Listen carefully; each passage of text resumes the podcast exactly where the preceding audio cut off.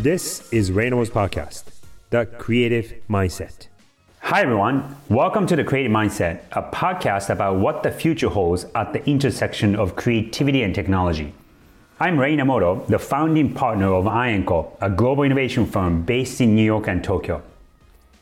Is creativity nature or nurture is one of the consistent topics that I come back to time and time and again on this podcast, as well as in my own profession.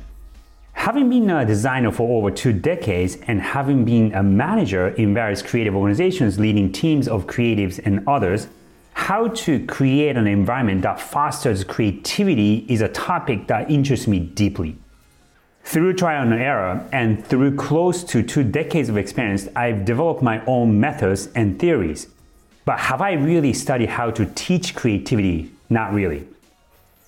I met today's guest, Joel Podolny, only recently through a mutual acquaintance of ours. And I have to say, he's one of the most academically and professionally accomplished people that I have ever met. Yet, he's one of the most down to earth individuals. After one lunch, which by the way, he paid for, so thank you, Joel, I asked him if he'd be my guest on this podcast. He's gotten an undergraduate degree and PhD from Harvard, taught at Stanford and Harvard Business School, and was the dean at Yale School of Management. He says that he thought he would be an academic for the rest of his life, but one day in 2008, he got a phone call from none other than Steve Jobs. The ask from Steve Jobs was to start a university at Apple and train existing and new employees. For over 12 years, he spent time at Apple as the dean of Apple University, where he led the creation of programs at the world's most valuable company and arguably one of the most creative companies in the world.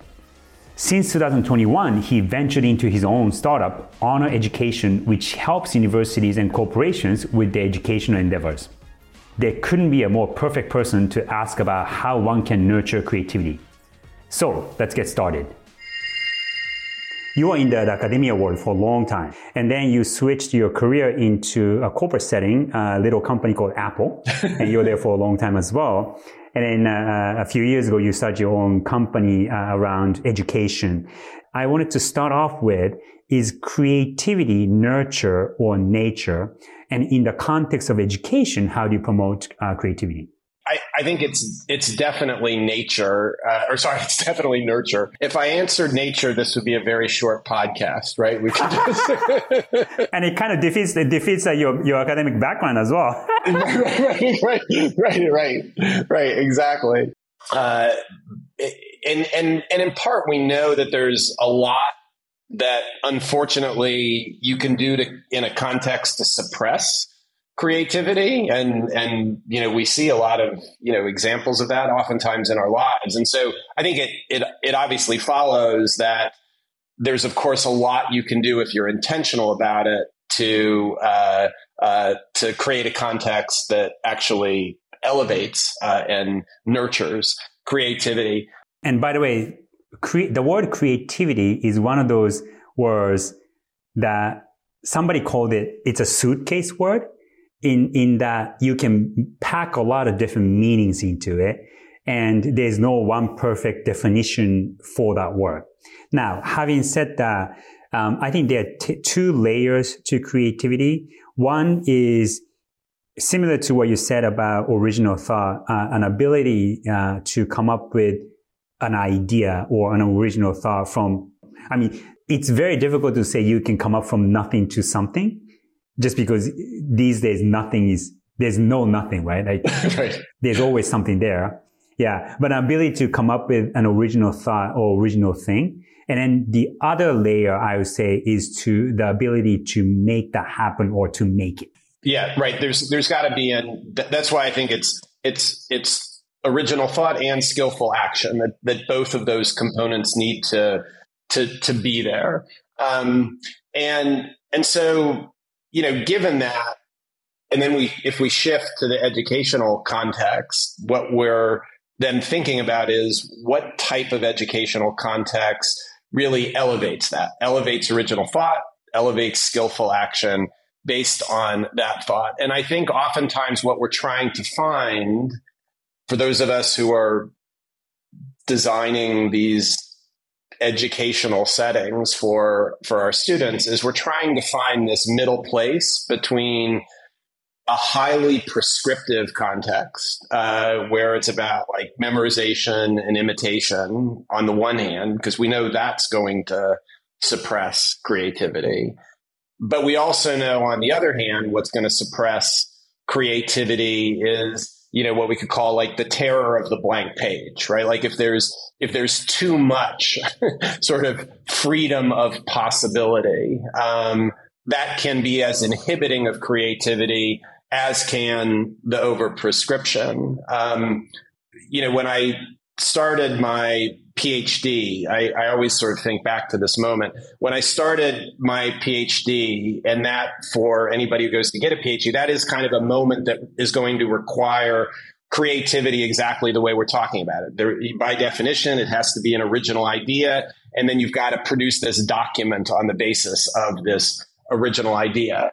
And the first time that I sort of was like, I'm, I'm going to I'm going to come up with a proposal. I just, you know, and I'm confronted with the terror of the blank page. I was like, I'm just, I'm just going to go for it. I'm just going to start writing and keep writing. And it was awful. it was just, it was just awful what, what I, what I came up with. Um, because there was just no structure at all to kind of guide what I was doing.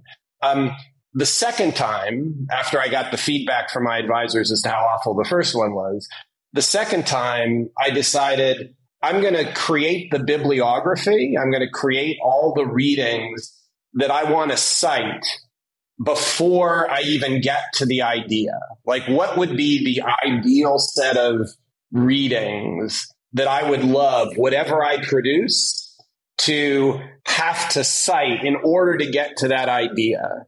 Um, and at least for me, that created like enough structure and enough anchoring and enough inspiration um, that it was like possible to proceed without that terror of the blank page. Um, and and I would give this advice to my doctoral students from then on, like you know. Don't worry about the idea. Worry about the bibliography. if you if you get a bibliography that you love, the idea will come, right? Like, because you've created that space, the set of associations that your your mind can start playing in. Right, right, right, right. Yeah. So when you were, especially in your academia career, yeah, and when you were, I guess you you were in a way teaching, teaching, teaching because your your expertise, your area of expertise was education, uh, right? What would you say was say the key learnings that you had about teaching somebody? You can think about like a, a, business case. So I taught a lot of cases in business schools. That's an artifact, right? You've got a lot of people who are bringing their own perspectives, their own views, um, their their own background to this common, you know, learning object, uh, and and the the and the insights that emerge are from the conversation around that learning artifact. Um, and there obviously are a lot of different kinds of learning artifacts. Uh, as I would move from teaching at business schools to teaching at Apple, uh, you know, there would be products that would be learning artifacts. I, I, you know, obviously for those who are in the world of design, this is a very familiar methodology for learning, like sort of design critique. You bring a lot of people around a common uh, work and you create conversation and different views. And that's what sort of drives the uh, insight and the creative thinking forward.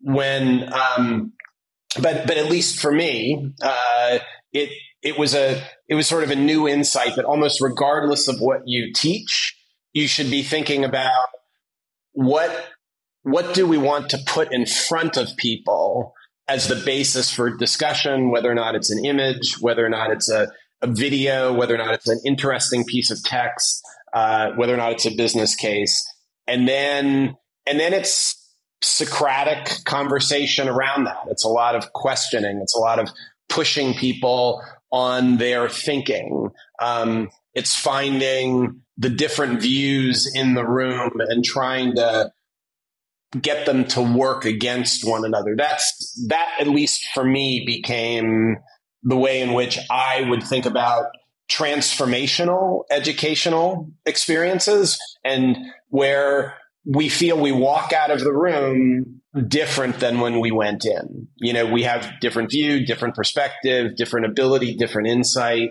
Um, that's that's how I think about it. Yeah. So just to dig deeper into the the idea of having a learning artifact, something tangible, right? Whether it's a piece of text or thing or something, a piece of music could be, uh, and a conversation around that. Give me, do can you think of a, a, scenario like if you were teaching something, you know, pick a topic that whatever you like, right? And what would be a scenario where and the types of artifact that you would choose to teach a certain uh, subject matter? One of the favorite classes that I taught when I was at Apple uh, was a class called Innovation and Amplification, uh, which is which was essentially around what makes innovations really revolutionary. Uh, and I co-taught this class with uh, Greg Christie, who uh, headed up Apple's human interface team for over 15 years. So you know, Mac OS and iOS. That was Greg and his team. And he retired from Apple in 2014, except for this class that he and I would teach together. And, um, and in order to get people to really reflect on what makes an innovation really revolutionary rather than just, you know, kind of hype or, you know, we, we said like, let's pick, you know, just great innovations from his. So we'd look at the printing press. We would look at, you know, the Apollo rocket. We would look at radio. We would look at like SX70, the automobile. And, and so to take, you know, one of those examples, like the, the printing press, which I think anybody will regard as one of the most significant innovations in history. In fact, it's kind of the innovation again, you know, so when people are talking about you know AI, they're talking about it is is it as revolutionary as the printing press, right? So so everybody knows this is the benchmark. And yet if you take a copy of Gutenberg's Bible and like you take a page and you compare it to the page of a scribe's Bible at the same time and you put the two pages right next to each other, it's it takes a while to even start seeing any difference at all. And so you put this in front of people and you say, like, this is arguably, you know, as revolutionary an innovation as has occurred in the last thousand years. And yet there's hardly a difference to, at first view, between a page from Gutenberg's Bible and a page from the Bible that a scribe wrote at the same time. And then you get people to reflect on what does this tell us about innovation? What does this tell us about, you know, how we should be evaluating what's important and what's significant in an innovation being truly revolutionary. And that would be one example because you'll, you'll get people sharing different views. You'll get people saying like, wow, I thought like really revolutionary had to be like way out there. It had to be this crazy. It's like, no, it doesn't have to be way out there. It's got to be based on a new set of fundamentals. It's got to drive a new logic. It's got to enable new, new possibilities. But it may not on the surface originally appear that different from what went before. But until you've got people looking at it and really seeing them side by side, you just don't get that insight. Interesting, interesting. So in, in that example that you just mentioned, printing press is, a, is such a, a famous example that people can understand quite easily. And the question is, how do you, how do you become innovative? How do you create innovation?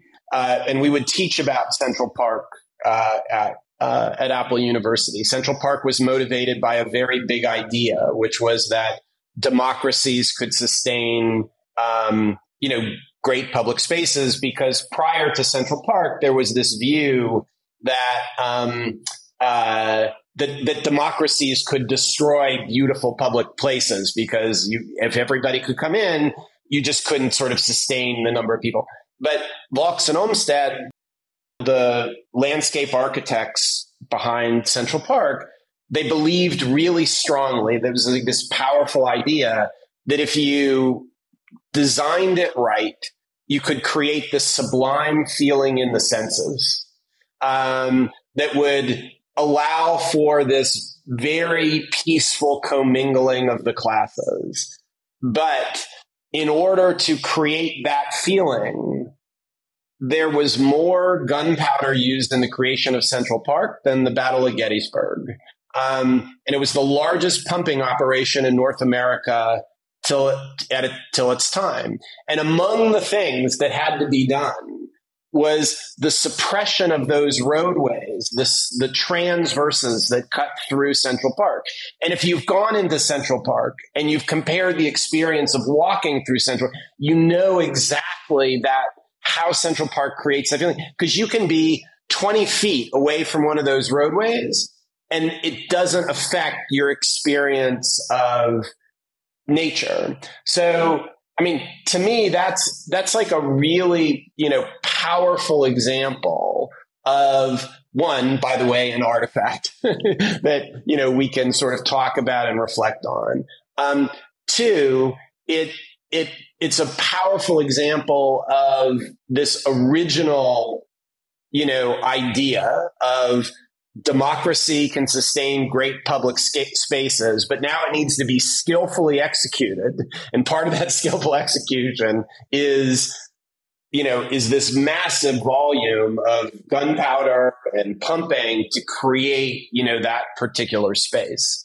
Um, and so that's, you know, I, I, I, that's certainly how we would teach about innovation. Um, and and and I and I believe that's how like our students and our conversations would start to unfold, which is so you've you've got something you want to make better. You now need to approach it differently. You're going to let the idea be the guide. And now what what's the what's the technology? What are the resources? What are the tools that you have at your disposal to start to deliver on that? That's that's thinking different um, right? That's uh, that's not being guided by sort of tradition, convention. It's not assuming what has been can be, and so on. Does that example help? Yeah, yeah, yeah. Very helpful. Helpful. Yeah. On um, you were talking a little bit about how you would teach um, innovation at a corporation like Apple, that where you worked for a long time, but more on an individual level. How do you get and this may be going back to your teaching days uh, at you know at universities but say like when you are teaching a group of students and it's not just about a group of students but you're also teaching individual students right how do you get them to be better not just better academically so to speak but better creatively as individual students? What are things that you encourage them to do to get from point you know level a to level x? At the end of the day, you know, I think probably the most important thing that you can do, and frankly, this would be a classroom or a team, but probably the most important thing you can do to really foster people's creativity is you bring them into contact with others who have different views and are skillful enough in presenting those other views that they can actually change minds. Um, it's one thing for a for a class or a team to be diverse.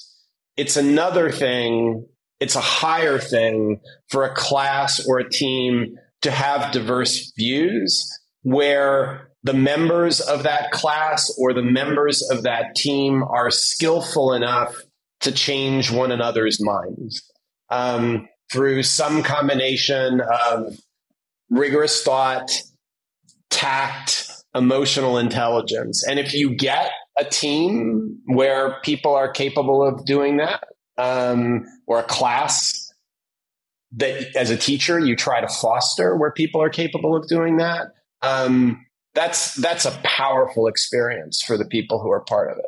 In an academic setting versus like a corporate setting, right? I would assume in an academic setting, the dynamic among different people, say the professor or the instructor, uh, and then there's there's there are students, And um, at least among the students, I would assume the hierarchy is less of an issue. Whereas in a corporate setting, I would also assume that the hierarchy is more pronounced. I would say, how can people under the, the management, how can they do, do that to present a different uh, perspective? For the employees, uh, I, I think, um, there's, there's probably two things, especially if it's in a company with a strong sense of hierarchy. And if it's in a company, uh, you know, I, I often talk about this as the debate cultures across companies can differ a lot. And one of the ways in which they can differ is what's the threshold, like in terms of the level of execution of the articulation of the new idea, the case that needs to be made. How high does that have to be in order for somebody to propose it? And one of the things about very hierarchical companies is the threshold's really high, right? Like people feel it. Like you better have a lot of evidence. You better have a lot of data. You better have thought this one through if you're going to make that case. Um, so you practice. I mean, you, you practice like you, you know, the first time you have that debate, the first time you make that proposal, the first time you challenge should not be when you're in the room with the senior leader. Um, you know, you you should you should test each other out. Like, I mean, you should get a partner, you should get a group, you should, you know, start working on it, practicing debating, right? There, there, there should be no challenge that the senior leader makes that they haven't thought of and worked through and discussed. Um, because the minute the senior leader comes up with something new, that will be taken as evidence that they haven't thought about it enough, right? So, so show you've thought this through thoroughly. Again, it's not going to solve all problems, but I think like that, I think that that gets that gets you a uh, you know uh, uh, a far a far way. Yeah, uh, what I was going to ask was, um, you know, you switched from academia to a corporate setting at Apple, and but hypothetically, and you know, you started your own company a, a couple of years ago uh, with with the with Honor Ed. But say hypothetically, if you are being recruited by, if you get recruited by another fairly major corporation, and perhaps not as successful uh, or quote unquote creative as Apple.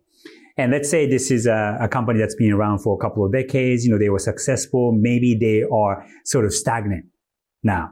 And if your remit, remit was to, was to introduce creative thinking and, and to ignite innovation, what would be hypothetically the course that you might design for that, uh, for that organization? So I would try to create a curriculum that was also gave people again that opportunity to practice to practice debating, to practice challenging um, uh, one another. You know, corporate settings is sometimes it, you can have people individually who are hugely creative in universities, but they don't, but they don't work together as much. Um, and and so what a corporation can do, what a corporation can be, is it can be guided by a real strong sense of common purpose and if you, and if people find real meaning and passion and connection to that purpose, that becomes the anchor. That becomes that bedrock of constraint on which we can all be creative because we're always going to go back to that common purpose as the check for is this idea driving that forward or is this idea just different?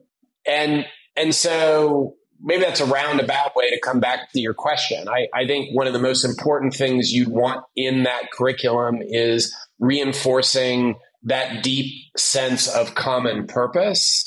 Um, and then if you can get that, and then you can foster that skill in collective engagement and debate and changing of minds, then you've really created the foundation uh, for that cultural transfer. But I think you need both pieces. I think without the common purpose, you know, then you've got a debate society. Um, you you need that that common purpose, right? debate society, yeah, yeah. Okay, so uh, what I took away is purpose, uh, debate, right, or culture of debate, yeah, or yeah, platform for debate. What's the what? What will be the next thing? I think you also want a real reverence for expertise. To, to me, reverence for expertise is different than hierarchy, right? Like, re, you know, reverence for expertise is we're trying to give essentially the airtime to individuals based on the degree to which they're capable of, you know, making you know, a, a contribution. And over time, people's ability to do that changes. In the beginning, you know, I'm of my career, I can make a contribution within a relatively sort of small area and I can get better and I can learn and I can get better and then I can make a you know a contribution on a bigger stage. But I think one of the things that sometimes happens, I, I don't know if it happens in Japanese companies, it certainly happens in US companies, is you can go too far in thinking that like every individual is equally poised to make you know sort of a great contribution. And then what happens is is you kind of miss out on those moments of just really you know brilliant insight that can only come from experience expertise and you know and and having been through a lot of you know debates and challenges uh, over time. And again it's it's a fine balance to walk right? Like you can you can go too far in either direction. Does does that does that make sense? Yeah. This this is giving me a lot of thoughts in terms of of how i design my own company as well you know and uh, how i approach uh, the clients that uh, that i work with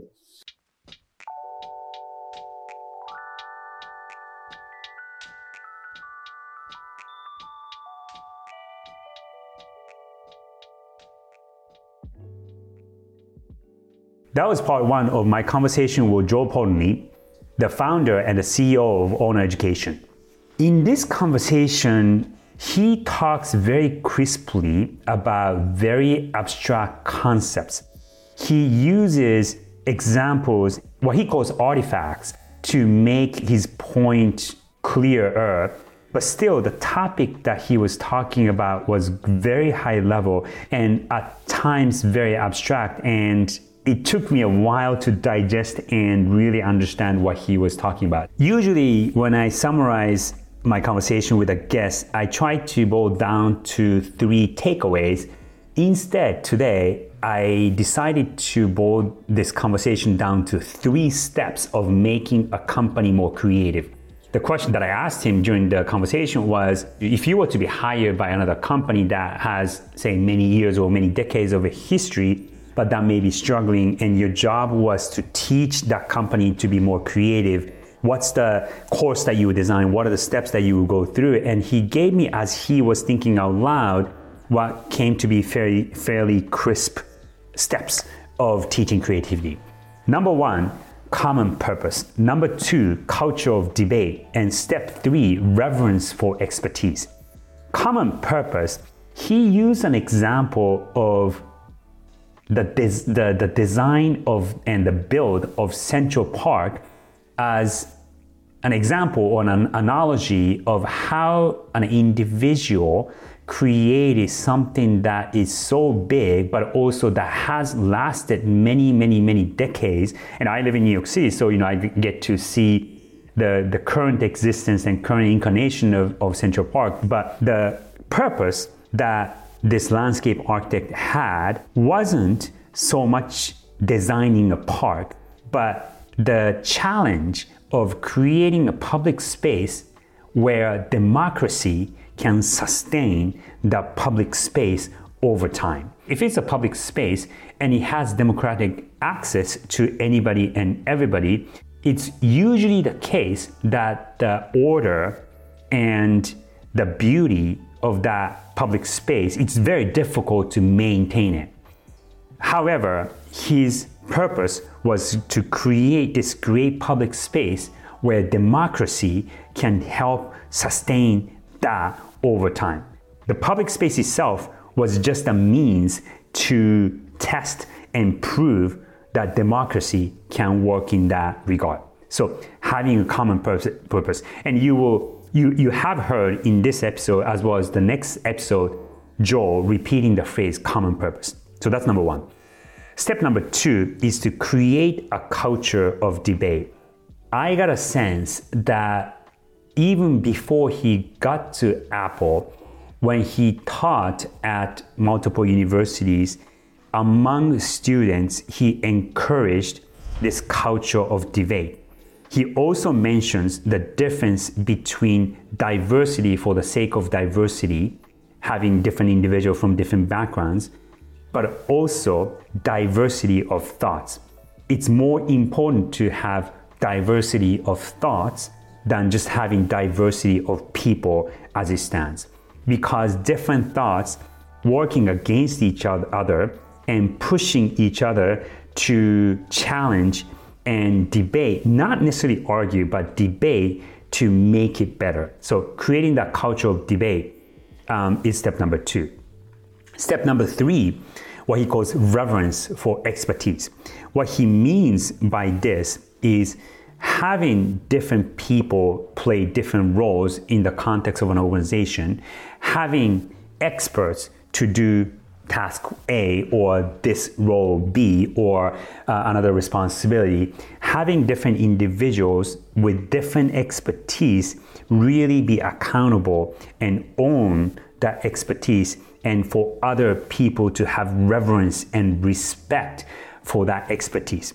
So, number one, common purpose. Number two, culture of debate. And step three, reverence for expertise. These three steps common purpose, culture of debate, reverence for expertise when you hear these, they might sound quite obvious. But as I was listening to him talk about, hey, how would you create a program in an organization to in order to foster creativity these three steps make a lot of sense and they might sound somewhat obvious to, to many of you, but it was the first time that somebody articulated very clearly, uh, you know, such a high abstract concept in a very crisp and clear terms. And I was able to take away these three steps of making a company more creative as something that I could do in my organization as well as clients and organizations that I work with in order to foster and encourage creativity. This was part one of my conversation with Joel Podolny, the founder and the CEO of Honor Education and a very accomplished educator in academia and at Apple. In part two, we go into what he learned at Apple, including specific episodes, what the difference between debating and arguing is, and what makes a company good at what he calls collective creativity. So stay tuned. I am Rei Inamoto, and this is the Creative Mindset. See you next time.